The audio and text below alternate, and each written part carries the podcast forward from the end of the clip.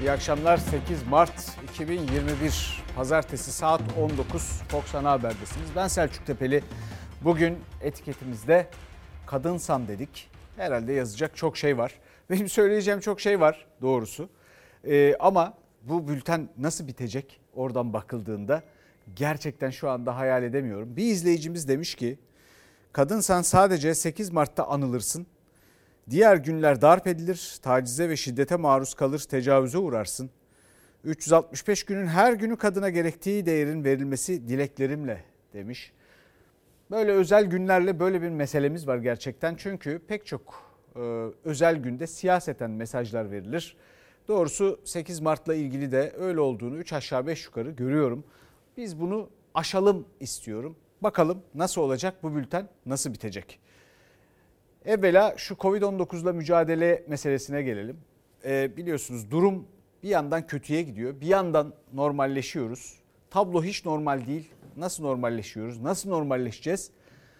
Doğrusu o da meçhul ama durum tekrar edeyim kötüye gidiyor.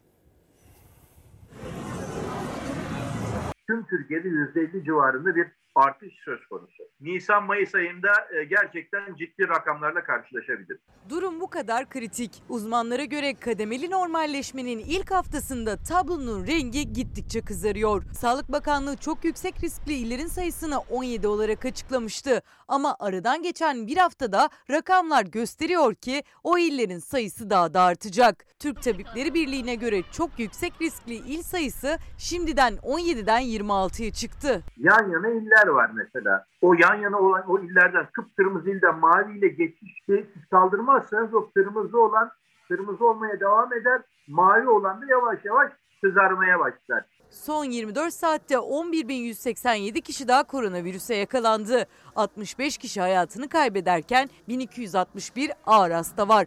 Tablodaki vaka sayısındaki artışın önüne geçilemezse daha sıkı tedbirler gündeme gelebilir. Tıpkı İtalya'da olduğu gibi sarı ve kırmızı iller arasında geçiş zorlaştırılabilir.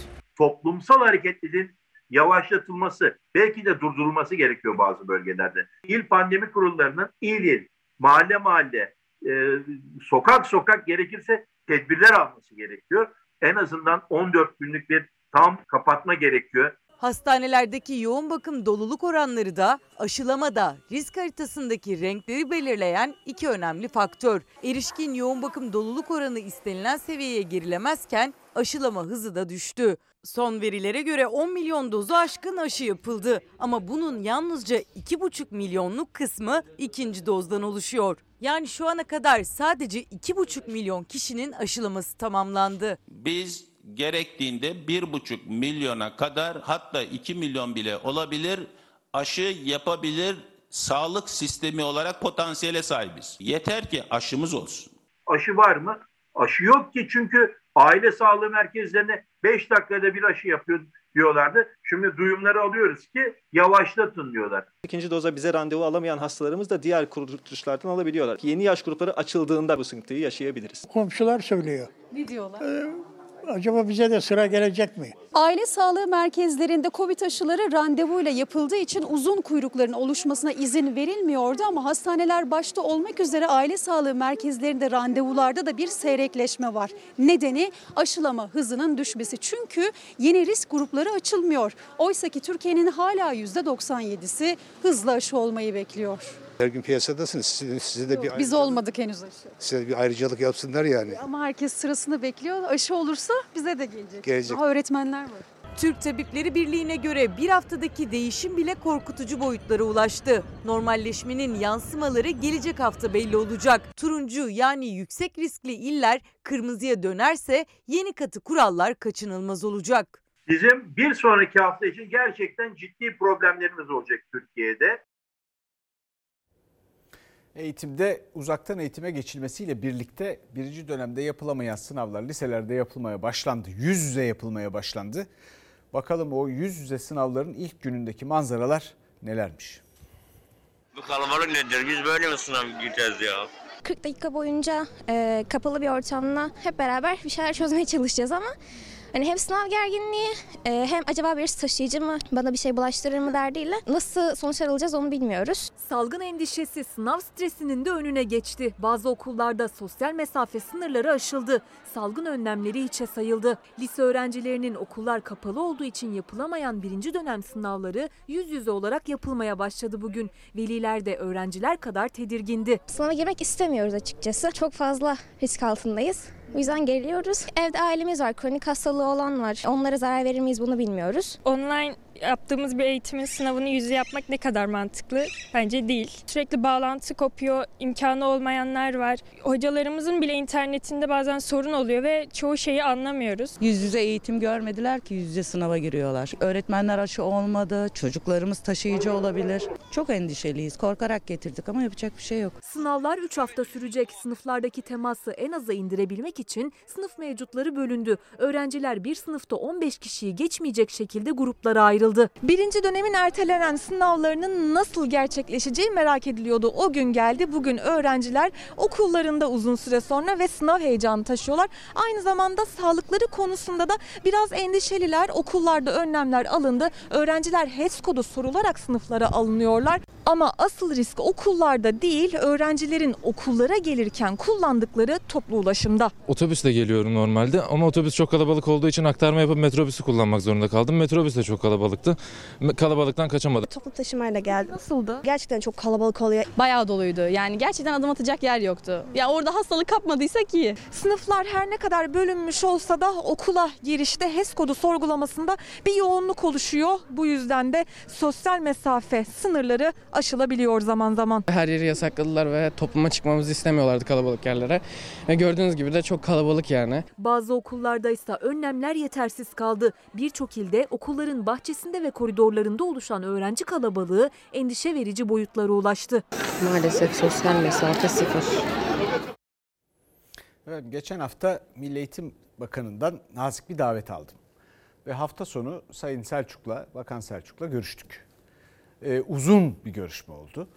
Ve ben bizim tarafımızda e, bize ulaşan şikayetleri, bizim gördüğümüz e, aksaklıkları dile getirdim, anlatmaya çalıştım.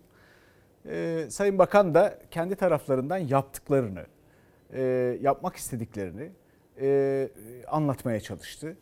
İşte bir defa e, öğrencilerin yüz yüze sınavlarla ilgili ve bunun dışındaki taleplerine e, kulak verdiklerini söyleyebilirim.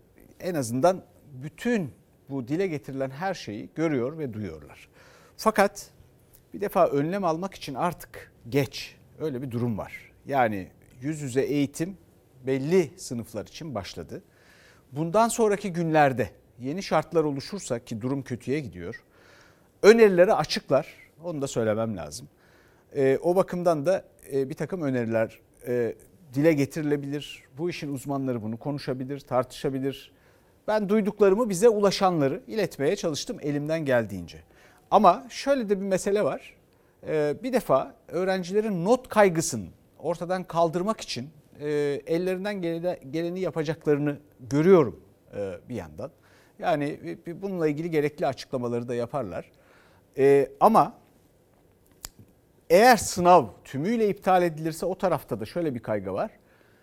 E, devamlılık azalacak, derslere katılım azalacak. E, dolayısıyla öğrencilerin tümüyle konsantrasyonu ortadan kalkacak gibi bir kaygı, bir endişe var.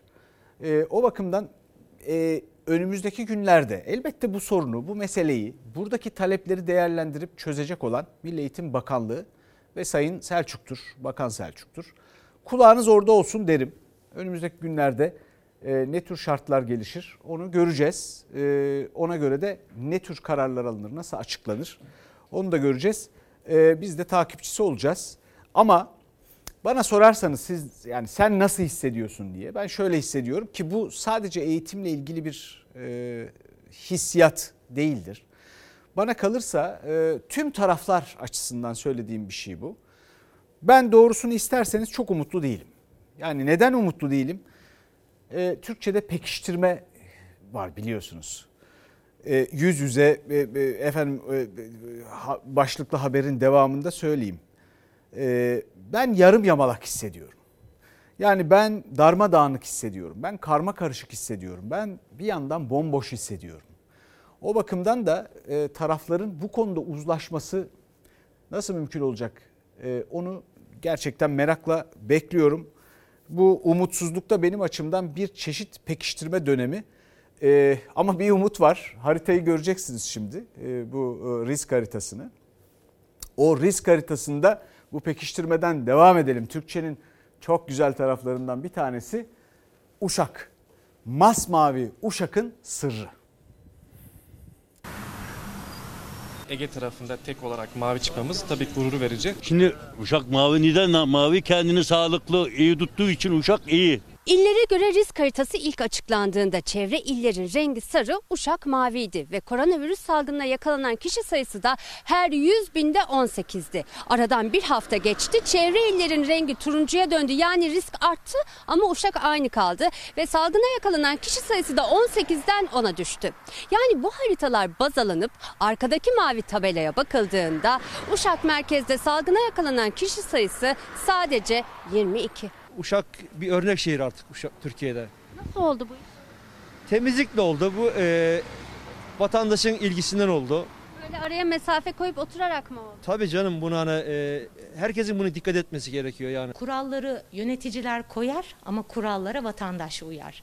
Eğer onlar e, kurallara uymasaydı, bizimle birlikte yürümeselerdi biz başarılı olamazdık. Uşağın koronavirüs salgınındaki gıpta edilen bu başarısının ardında da aslında bir kadın var. Vali Funda Kocabayık ilk günlerden itibaren denetimleri ve tedbirleri sıkı tuttu. Halk da duyarlılık gösterdi. Bir yerde hasta birisi varsa oradaki herkese test yaptık. Böylece hastaları tek tek tespit edip onların toplumun içinde serbestçe gezmesine engel olduk. Evden çıkma derse çıkmıyoruz. Çık derse çıkıyoruz. Bir arkadaşınız yaklaştığında sohbet etmeye geldi. Ya bak mesafe koyuyoruz yani. Böyle mi aranız? Ama bahsemizde olur, geride dururuz. E, kırılmıyor mu mesela beyefendi? Yok Uzak- kırılmaz. Hepimiz olumlu davranıyoruz. Ama kırılsa ne olacak? Virüs olacak, o ona satacak o zaman daha çok olacak. Uşak'ta bankaların, esnafın bulunduğu trafiğe kapalı cadde arkamdaki İsmet Paşa Caddesi. Normalleşmeyle birlikte şimdilerde kalabalık ama salgının pik yaptığı dönemde bu cadde tamamen kapatıldı. Uşaklı'ya göre bu kapatılma kararı da kritik bir hamleydi. Bizim caddemiz karşı Sulu Cami'nin diğer tarafa. Kapalı olduğu için herkes yayıldı. Olay bitti yani. Başka cadde yok. Hayır yok. Bu kadar. Bu kadar. Sonuçlarının çok acı olduğunun bilinciyle dikkatli davrandı Uşak. Renk mavi diye ipin ucu bırakılmıyor da. Şehir giriş çıkışlarında kontroller var. Bekçiler sokakta sürekli maske denetiminde. Polis anonsları hiç susmuyor. Denetimler mi çok sık? Burada ha burada 900 idik ödedik parayı güzel canım. Maskeniz yok muydu? Ha, böyle şey yedim burnum dedi. Sonra 900 lira. 900 lira ödedim. Sonra hiç çıkarmadınız tabii. hala. Çıkarmadık kalan elimiz ayağımız biz elimizden emekli biriyiz. Bütün Türkiye'nin gözü burada. Mavi uşağı bir mavi boncuk lazım mı? Nazar boncuğu lazım evet. Nazar değmesin. Değmesin. Nazar değer diye korkuyoruz. Çok korkuyoruz. Ne yapacaksınız bundan sonra? kurallara e, uyma konusunda biz devlet olarak elimizden geldiğince kontrollerimizi yapmaya devam edeceğiz. Bu süreçte ben tekrar sizin aracılığınızla Uşaklı vatandaşlarımıza rica ediyorum. Lütfen rehavete kapılmayalım. Maviyi korumaya çalışalım. Uşak'la ilgili bu haber e, gündeme geldiğinde aklıma Kasabanın Sırrı isimli bir film geldi. Evet Stanley Kramer'in e, 1969 tarihli bir e, filmi bu ve e, Anthony e, Quinn'in oynadığı enteresan bir filmdir. İtalya'da geçiyor. Bence izleyin Kasabanın Sırrı. E, yani Uşak'ın sırrından oraya nasıl geldik? E, bana kalırsa Uşak'ın da öyle bir sırrı var. Fakat bu sırrı bulmanın yolu bütün tarafların gerçekten e, bu konuda yeterince dikkat etmesi. Yani salgın konusundan bahsediyorum. Şimdi biraz önce eğitim dedik. Eğitimde bir ölçme değerlendirmeye ihtiyaç var ama bunu belirlemek için de çok geç. Çünkü öğrencilerin takibini ne kadar takip ettiğini çabasını ölçmek lazım ama çok geç. En başından da bunun belirlenmesi lazımdı. Gelecek sene için şimdiden ilk dönem için özellikle ki Sayın Milli Eğitim Bakanı diyor ki ilk dönem için de risk olduğunu düşünüyoruz. Onun şimdiden belirlenmesi lazım ama onun dışında eğitim o kadar son sıralarda ki. Şimdi bakıyoruz hafta sonu cumartesi günü herkes dışarı çıktı. Eminim kafelerde, restoranlarda dip dibe oturan pek çok insan daha önce ben okullar açılsın diye ısrar ederken risklerden bahseden insanlardan bazılarıydı. Türkiye'de eğitim en son sırada geliyor ve bu yapılabilecek en büyük hatalardan biri. Belki de her şey kapatılmalı ama okullar açılmalı. Bilhassa ilkokullar ve okul öncesi. Onlarda çünkü risk araştırmalarla da sabit ki pek yok. Ama öte yandan bakalım siyaset ne yapıyor? Türkiye'nin lideri Cumhurbaşkanı Erdoğan. Biliyorsunuz e, bugün bir kongre daha vardı ve o kongre e, ülkenin dört bir yanından kadınların yüz yüze bir araya geldiği, fiziken de bir araya geldiği bir salonda toplandığı ki aşağı yukarı 10 bin kişilik bir kalabalıktan bahsediyoruz. Ülkenin dört bir yanından toplandıkları bir kongreydi. Yani lebalep devam.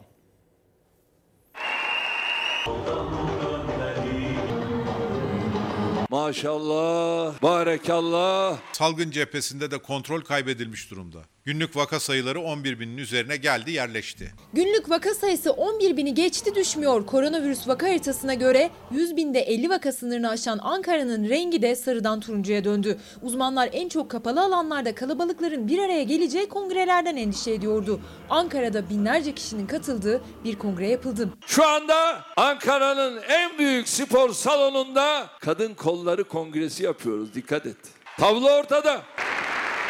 Maşallah. Van'ın heyecanına bak. İzmir'in heyecanına bak. Kocaeli'nin heyecanına bak. Çanakkale'nin heyecanına bak. Antalya'ya bak. İstanbul'a bak. Nereye bakarsan bak. AK Parti Kadın Kolları Kongresi için Türkiye'nin dört bir yanından gelen kadınlar Ankara'da buluştular. Yaklaşık 10 bin kişi kapasiteli Arena Spor Salonu'nun tamamı dolmuş durumda. Valilerden vatandaşlara yeniden kapanma olabilir kendinize dikkat edin uyarıları art ardına geliyor. Salgın kısıtlamalarının gevşetilmesiyle pek çok ilde vaka sayıları yükselişte. Risk haritasında renkler sarıdan turuncuya, turuncudan da kırmızıya dönmeye başladı. Vaka sayısına göre çok yüksek riskli Mersin, İstanbul, Kocaeli ve yüksek riskli diğer illerden yüzlerce kişi Ankara'da spor salonunda toplandı. E peki siz niye tedbir almıyorsunuz? Cumhurbaşkanı Erdoğan'ın kürsüdeki hitabetini bekleyen davetlerden bazıları zaman zaman coşkuya kapılıp düdük çalıyorlar. Kimisi de bir şeyler atıştırıyor. E haliyle o anlarda da maskeler indiriliyor. Maşallah. Coşkunuza teşekkür ediyorum. Maşallah. Allah bağışlasın. Hazır mıyız? Şöyle kalkalım bakalım. Ülkemizdeki tüm kadınların sesi, nefesi oluyor muyuz? Biz salgınla mücadeleyi kazanıp fırsatları değerlendirelim diyoruz. Gençlik kollarının kongresi de geliyor. Onu da yapacağız. Partiler büyük kongreler için hazırlıklarını sürdürüyor. MHP 18 Mart'a, AK Parti ise 24 Mart'a randevu verdi. Yedinci olan büyük kongremizi gerçekleştireceğiz. Rabbim yar ve yardımcımız olsun diyorum. Şimdi gelelim bugün kadına şiddete siyaseten mesajlara. Hiçbir kadının tehdide, tecavüze, dayağa, tacize uğramadığı, iş hayatında ayrımcılığa uğramadığı bir Türkiye'yi hep birlikte inşa edeceğiz diye düşünüyorum. Kadınlar her incindiğinde insanlık inciniyor. Şiddetin her türüne karşı mücadelemizde birbirimize kenetleneceğiz. Elimizde İstanbul Sözleşmesi gibi bir sözleşmemiz de var. Sanki bundan biraz geri adım atılıyormuş gibi algı da oluşuyor. Üzülüyoruz tabii, kahroluyoruz. Günde sözde onlarındı. Kadınların 8 Mart Dünya Kadınlar Günü'nde kutlama mesajlarının yerini isyan ve istek aldı. Samsun'dan, Aydın'dan, Ankara'dan gelen şiddet ve cinayet haberleri 8 Mart'ın üzerine kapkara bir gölge olup çöktü. 8 Mart Dünya Kadınlar Günü'nün hemen öncesinde yaşanan şiddet ve cinayet vakaları insanım diyen herkesin kanını dondurmuştur. Lanetliyorum. Kadın hakları konusunda güya en ileri sayılan ülkelerdeki kadın cinayetlerinin ülkemizdekilerin kat be kat fazlası olduğu gerçeğini görmezden gelerek Türkiye'yi hedef alanların derdi milletimizin bizatihi kendisidir. Kadına yönelik şiddeti hep birlikte kınıyoruz. Gereğini yapıyor muyuz? Bu konuda endişelerim var. İktidarlarımız döneminde kadının hakkının ve hukukunun korunması hususunda anayasamızdan kanunlarımıza her alanda tarihi dönüşümler gerçekleştirdik. Eğer bir kadının hayatına birisi kastetmişse hiçbir indirim, hiçbir ihal gibi bahane gösterilmeksizin en sert müeyyideler önce kadınlara karşı şiddet uygulayanlara uygulanmalıdır. Elbette yanlışları bir anda düzeltmek, eksikleri bir anda tamamlamak mümkün olmuyor. Ama kadınların her alandaki statülerinin geçmişte hiç olmadığı kadar iyi bir yerde bulunduğunu inkar edemez. Kadına karşı şiddette siyasilerin sözleri mesajları ortaktı ama birbirlerine hedef almaktan da geri durmadılar. Kadına yönelik şiddetin araştırılması için Cumhuriyet Halk Partisi olarak Türkiye Büyük Millet Meclisi'ne sayısız araştırma önergesi verdik. Ama hepsi de AK Parti ve Milliyetçi Hareket Partisi'nin oylarıyla reddedildi. Mecliste yeni bir komisyon oluşturuyoruz. Tekrar bugün biz bunları ne ana muhalefete ne diğerlerine bırakamayız. Muhalefet özellikle şiddete karşı yeterli mücadele yapılmamasından, siyasetin zayıf kalmasından yakındı. Erdoğan tam aksi cümleler kurdu. İktidar muhalefet hattında kadın polemiği alevlendi. Sözümüz söz, bu şiddeti sonlandıracağız, Türkiye'yi bu ayıptan kurtaracağız. Bunlar baskıya uğranan kadının önce başına sonra duruşuna bakarlar, ona göre konuşurlar veya susarlar. Evet şimdi buradan da Kayseri'ye gidelim. AK Parti Kayseri Milletvekili Hülya Nergis Atçı. Kayserili AK Partili Kayseri milletvekilleri e, son günlerde çok ilginç katkılarda bulunuyor gündeme. Batı'nın bakış açısıyla hazırlanmış bir sözleşme bizim değerlerimizle örtüşmeyen noktalar içeriyor demiş e, Hülya Hanım. E, haberi izleyelim sonra üzerine bir şeyler söyleyeceğiz efendim. İstanbul Sözleşmesi ile alakalı toplumumuzun belli bir kesiminde oluşmuş bir hassasiyet var. Gerekirse sözleşmeden çıkılır. Ülkeyi yönetenler kadını ikinci sınıf gören ifadeleri pervasızca kullanabiliyor. İstanbul Sözleşmesi kaldırılabilir diyorsa konuşmayacaksınız. Çünkü İstanbul Sözleşmesi yaşatır. İstanbul Sözleşmesi yaşatır, kadına yönelik şiddete hayır diye haykırıyorlar. Kadına ve aile içi şiddete engel olmak ve mücadele etmek için standartların belirlendiği İstanbul Sözleşmesi. Türkiye ilk imzayı veren devletlerden biriydi ama bugünlerde o sözleşmeden çıkmayı tartışıyor. Üstelik meclisteki Kadın Erkek Fırsat Eşitliği Komisyonu Başkan Vekilinin yaptığı açıklamalar üzerinden. Biz İstanbul Sözleşmesi'ni neden şu an tartışıyoruz? Onun cevabını veriyorum ben. Avrupalı kafasıyla hazırlanmış bir sözleşme ama biz İslam geleneğinden beslenen geçmişe sahip bir ülkeyiz. Avrupa ile bir kan uyuşmazlığımız var. Hülya Hanım'a sormak lazım.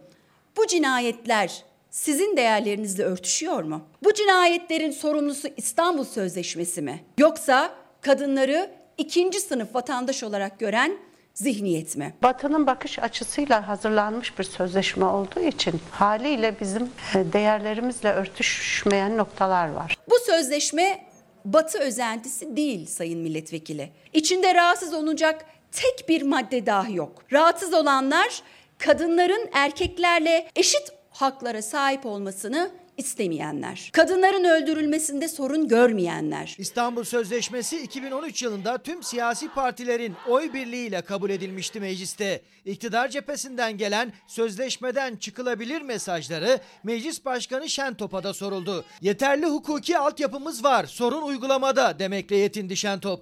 Ufak tefek belki bazı birkaç adım daha atılabilir ama e, büyük ölçüde e, kadına karşı şiddeti engelleyebilecek bir hukuki zemin oluşturuyor. Fakat e, bunların gerek uygulanmasıyla ilgili bir hassasiyet, bir titizlik bir de ayrıca bu konuda e, toplumsal e, bilinçlenme e, önemli. Saray ve AK Parti İstanbul Sözleşmesi'ni bize uymadı deyip tartışmaya açıyor. Biz açık çağrı yapıyoruz. Soruna Türkiye Büyük Millet Meclisi vaziyet etmelidir. Yasaların neden uygulanmadığının hesabını yetkililerden sormalıdır.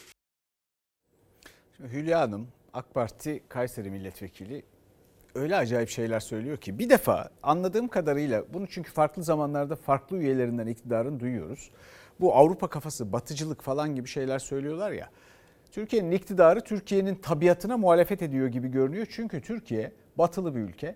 Türkiye Avrupalı bir ülke. Bunu Avrupalıların takdir etmesi ya da tarif etmesi falan gerekmiyor. Ama sizin de muhalefet etmeniz gerekmiyor. Bir kere zaten bu tabiatına muhalefet demek tuhaf bir şey. Yani coğrafi olarak Avrupa denen ilk yer burası. Bunun şimdi akademik teferruatına girmeyelim. İkincisi bu sözleşme İstanbul adıyla anılıyor ve içindeki küçük birkaç detay dışında itiraz ettiğiniz ne var? Çok merak ediyorum. Bir de Türkiye'de kadına şiddetin gerçek sebebini ortaya koymak ve araştırmak lazım. Bunu da kimse yapmıyor. Kadınlar dünyada da öyle ama Türkiye bu konuda neredeyse lider kategorisinde ülkelerden bir tanesi. Erkeklere göre çok hızlı gelişmeye başladılar ve buna ve bunun oluşturduğu durumlara yanıt veremeyecek durumdaki yetersiz erkekler kendilerine tarihten gelen bir takım alışkanlıklarla şiddeti yakıştırıyorlar ve uyguluyorlar. Bunun üzerinde önemli durmak lazım ve öte yandan artık kadınların zamanı geliyor. Bunu görün. Geliyor değil geldi bile. Bakın dünya artık kadınların yönettiği bir dünya olmayı istiyor. Niye? Çünkü insanlıktan çıkmaya başladık. Oysa bütün araştırmalar gösteriyor ki kadınlar daha çok para kazandıklarında bunu daha beşeri şeylere yani insaniyete yani eğitime yani çocuklarına yani çevreye harcıyorlar. Krizlerde kadınların yönettiği ülkeler daha iyi, daha sağlam çıkıyor. Salgında kadınların yönettiği ülkeler salgından daha az etkileniyor. İnsanlığın kurtuluşu kadınlara kulak vermek hatta bu dünyanın artık kadınların yönettiği bir dünyaya dönüşmesinden geçiyor. Bunları görün ve böyle boş konuşmayın. Çok rica ediyorum. Efendim şimdi e, siyasette bir yandan da bu nazik bir konu, e, nazik bir konuda nazik bir tweet attı Ekrem İmamoğlu İstanbul Büyükşehir Belediye Başkanı. O da çok nazik bir e, sahaya bir polemiğe e, işaret etti ya da temas etti anladığım kadarıyla. Gerginlik yaratan nazik tweet. Türkiye İttifakı, memleketin herkesin içinde olduğu bir ittifak. Burada kıymetli Meral Akşener hanımefendi ablamız için ağaç diktik. Bak ayırmıyor, ayırmıyoruz. Şimdi de Sayın Emine Erdoğan için. İyi Parti Genel Başkanı Sayın Meral Akşener ve HDP eş genel başkanı Sayın Pervin Buldan'ın nezdinde tüm kadın siyasetçilerin ve Türkiye genelindeki kadın belediye başkanı mevkidaşlarımın 8 Mart Dünya Kadınlar Günü'nü kutlarım. Ekrem İmamoğlu Kadınlar Günü paylaşımında Meral Akşener ve Pervin Buldan'ın adını birlikte geçirince Akşener'den değil ama İyi Parti'den tepki sesleri yükseldi. Genel Başkan Yardımcısı Ağrelioğlu ve İstanbul İl Başkanı Akşener'in adının Buldan'la birlikte anılmasını kabul etmediklerini açıkladı. Ekrem İmamoğlu ise paylaşımın arkasında durdu. Sayın İmamoğlu'nun attığı tweet'i bizim arkadaşlarımızın büyük bir çoğunluğu beğenmedi fikirlerini ortaya koydular. Hürriyetçilik ilkesi çerçevesi içinde değerlendirilmesi gereken iki bakış açısı. Ee, ben de saygı duyuyorum. Tümüyle iyi duygularla yazılmıştır dünkü mesajımız. Sağında, solunda, arkasında, önünde hiç kimse bir şey aramasın. Millet İttifakı'nda farklı seslere yol açan bu paylaşımın ardından İmamoğlu, eşi Dilek İmamoğlu'nun kadınlar adına oluşturduğu hatıra ormanında fidan dikme törenindeydi. Tartışılan paylaşımdaki iki isim de davetliydi etkinliğe. Akşener başka programını gerekçe gösterdi. HDP eş genel başkanı Pervin Buldan ise törendeydi. Buldan'la birlikte ağaç diken İmamoğlu kriz yaratan mesajına da açıklık getirdi hem de İyi Parti'nin kendi sloganıyla. Tek bir vatandaşımızın bile dışında kalmayacağı bir süreç yaşamak istiyoruz. Bu memleket de öyle kuruldu. Hala da o inançla ayakta. İyilik kazanır, iyiler kazanır. Kimse iyilikten geri durmasın. İyi Parti olarak herkesin fikrini açıkça söyleyebileceği, eleştirilerini açık, net ortaya koyabileceği, konuşmaktan korkmadığı bir Türkiye inşa etmeye çalışıyoruz. Akşener Ankara'da, İmamoğlu İstanbul'da. Yan yana gelemediler 8 Mart'ta. Ama İmamoğlu çifti abla dedikleri Akşener'le telefonda görüştü. Adına dikecekleri fidan için. Dün eşimi de aradı telefonla. Evet, teşekkürlerini iletti. Teşekkürlerini iletti. Meral Hanım da e, bu ağaçları evet bizim ablamız doğru.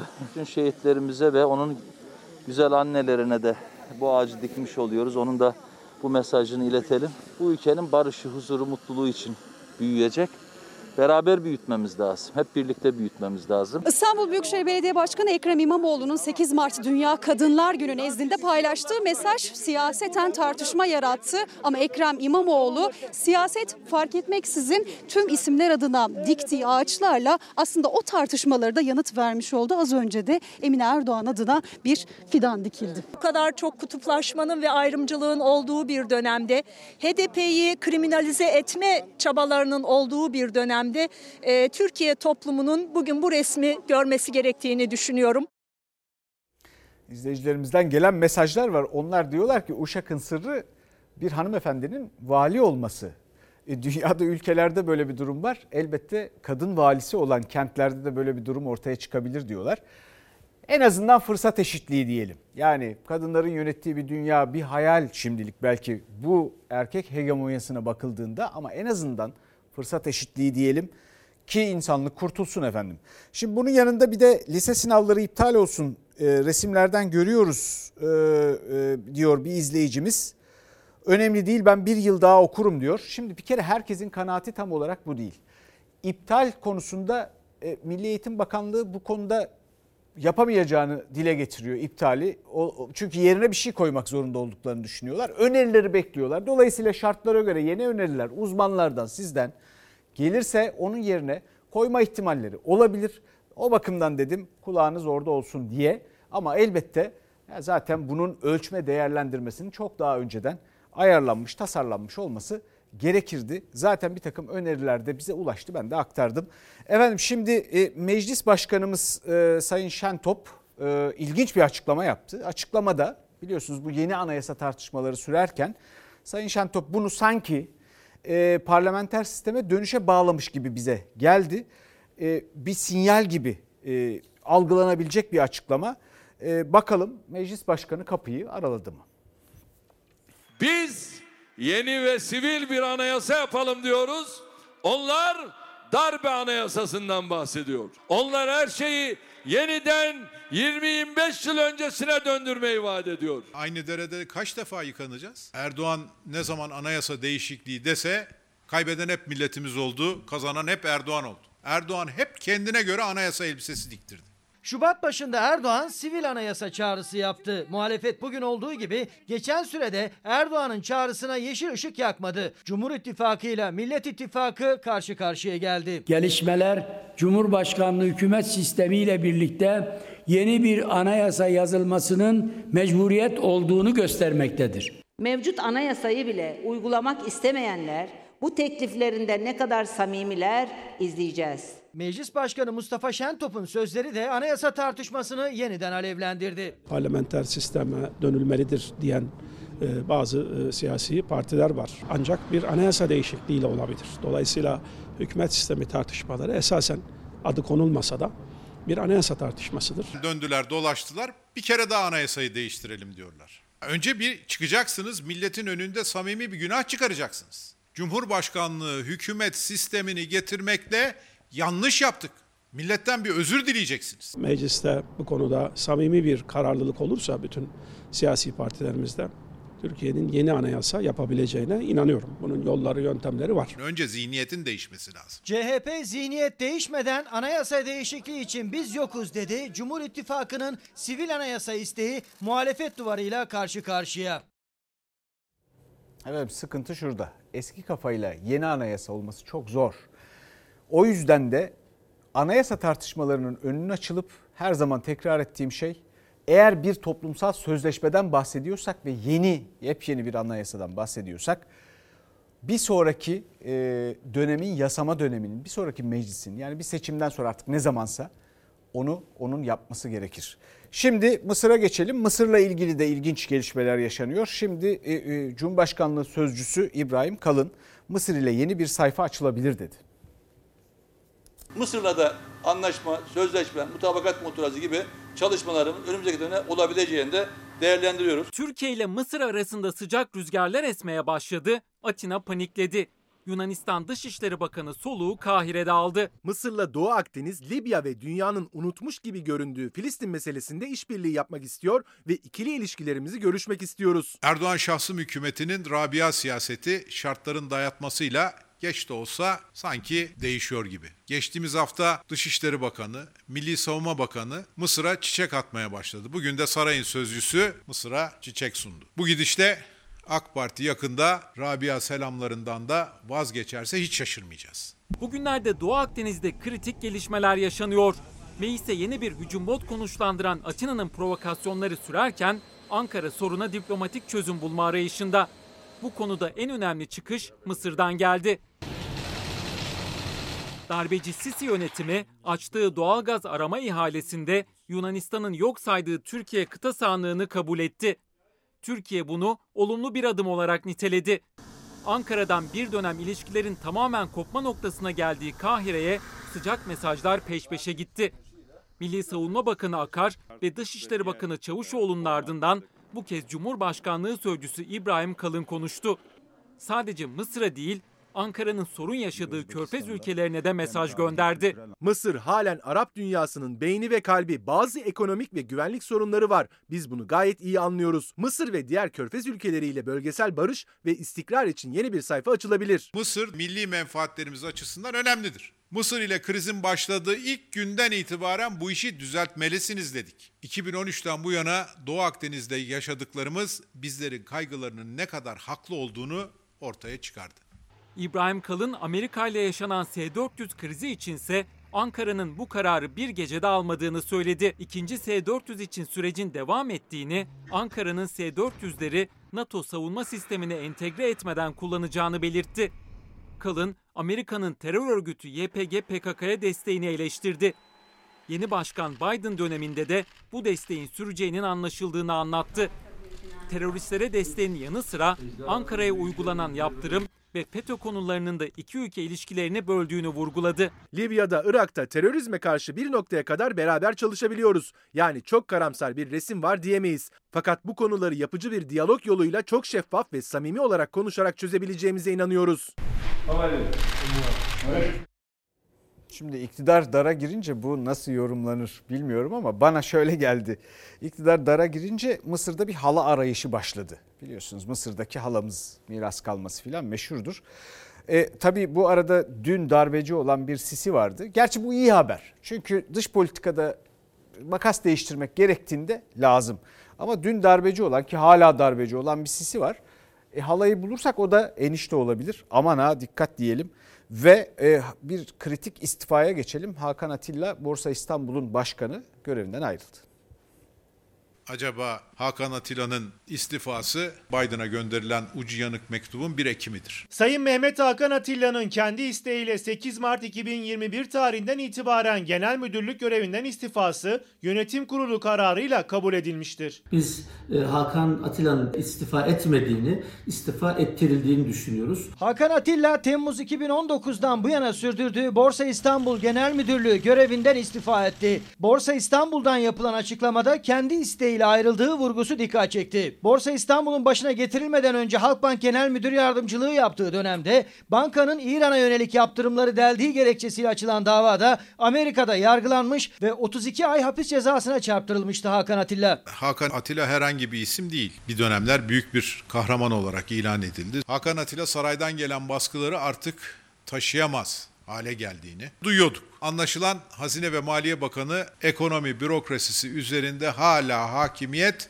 kuramamış vaziyette. Hakan Atilla tam da 1 Mayıs'ta Amerika'da başlayacak olan Halkbank davası öncesi Amerika'daki yeni siyasi yönetimle bir sorun yaşanmaması için görevden alındığını ya da istifa ettirildiğini düşünüyorum. 26 Şubat'ta izne ayrılmıştı Hakan Atilla ve istifa edecek misiniz sorularını yanıtsız bırakırken izne ayrılma sebebinin Halkbank davasıyla ilgisi olmadığını dile getirmişti. Ama muhalefet Atilla'nın istifasını Amerika ile ilişkilerin yeniden şekillendiği bir süreçte Biden yönetimine bir mesaj olarak değerlendirdi. Amerika Birleşik Devletleri'ndeki yeni yönetime şirin görünmek için alınmış bir karar olduğunu düşünüyorum. Bu durum Türkiye'yi ve Türk milletini incitmiştir. Muhalefeti Biden'ın çocukları diye suçlayanlar anlaşılan o ki Biden'la arayı bulmaya çalışıyorlar. İlk icraat Hakan Atilla'yı yemek oldu. Amerika'da hapis cezasını çektikten sonra Temmuz 2019'da Türkiye'ye dönen Atilla havaalanında dönemin Hazine ve Maliye Bakanı Berat Albayrak tarafından karşılanmıştı. Hemen sonrasında da Ekim 2019'da Borsa İstanbul'un genel müdürlüğüne atanmıştı. Önümüzdeki e, dönemde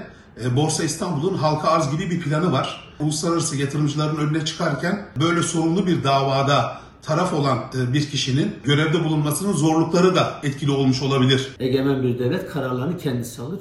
Hiçbir devlete şirin görünmek için kendi bürokratını harcamaz. Bu istifayı Anadolu Ajansı'nın kendi isteğiyle istifa etti diye duyurması da ayrı bir hikaye yani. Kendi isteğiyle istifa etti. Enteresan. Efendim kadın olmak zaten başlı başına bir işsizlik sebebi. Bakalım neden? Tek sebebim hamile olduğum için. Bana görüşmede dediler ki Sizi almamamız için hiçbir sebep yok.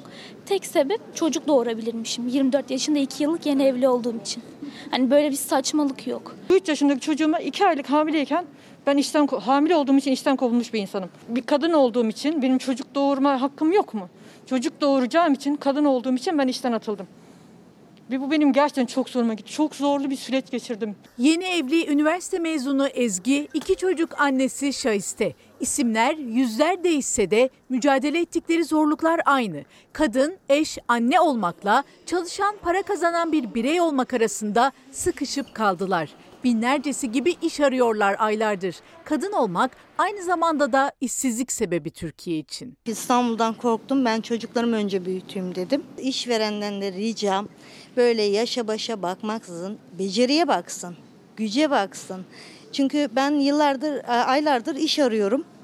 Yaştan dolayı bulamıyorum maalesef. 35'ten sonrasılar bilmiyorum yaşamasın mı ne yapsın?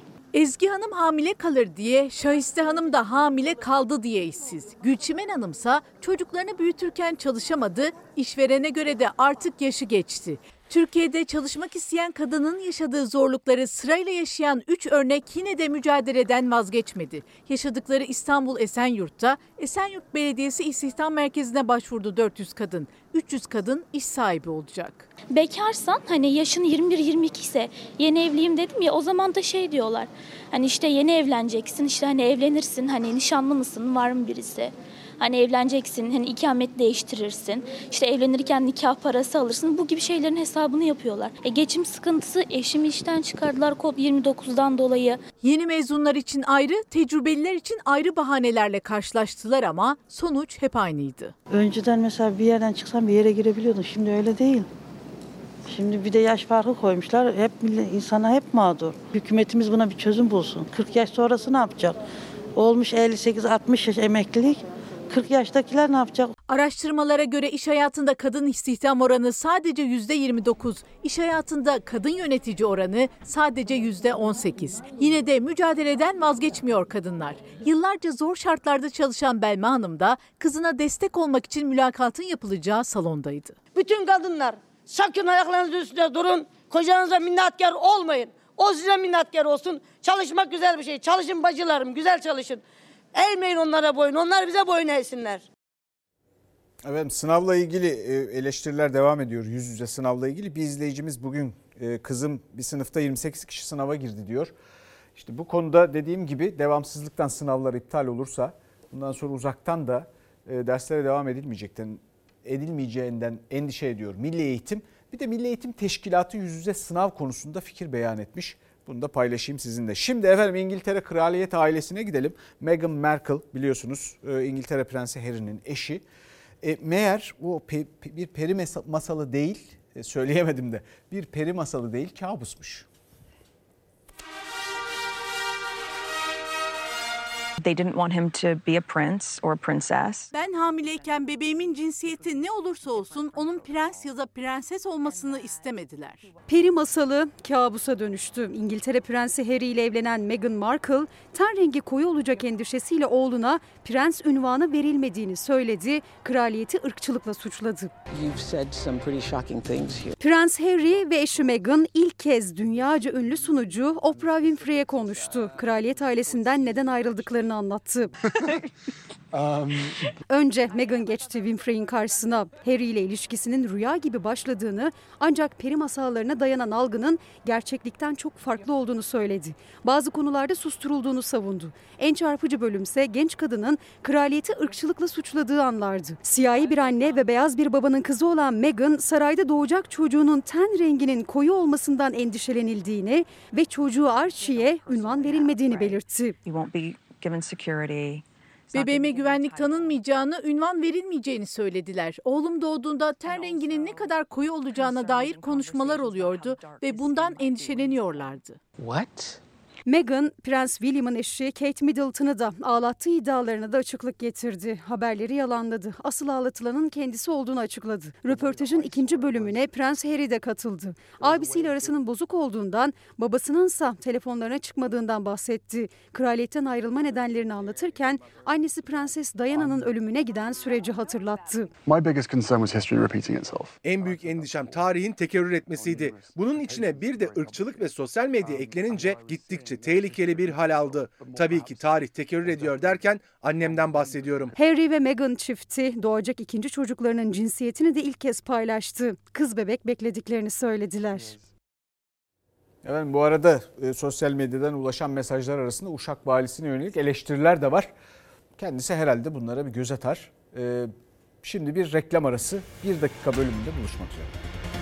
Birkaç rakamdan bahsetmek istiyorum Türkiye'deki duruma ilişkin. Herkes konuşuyor da rakamlarda başka bir şey söylüyor. Cumhurbaşkanlığı Yüksek İstişare Kurulu 5 erkek var, 0 kadın var.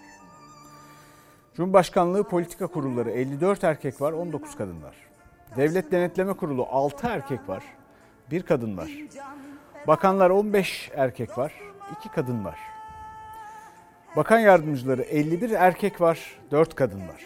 Genel müdürler 139 erkek, 16 kadın.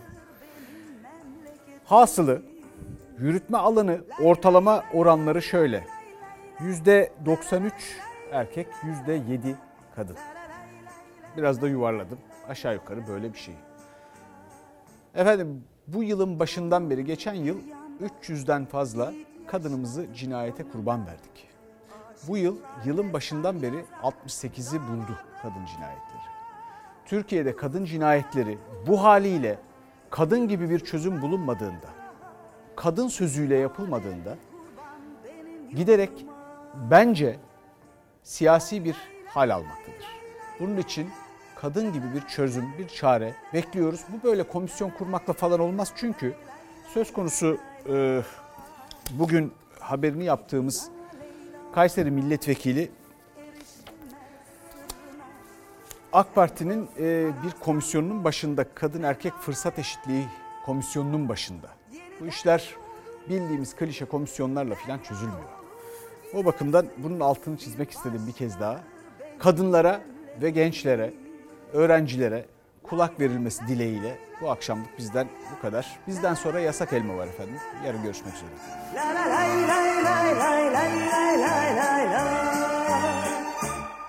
Gözü pek yanık bağrı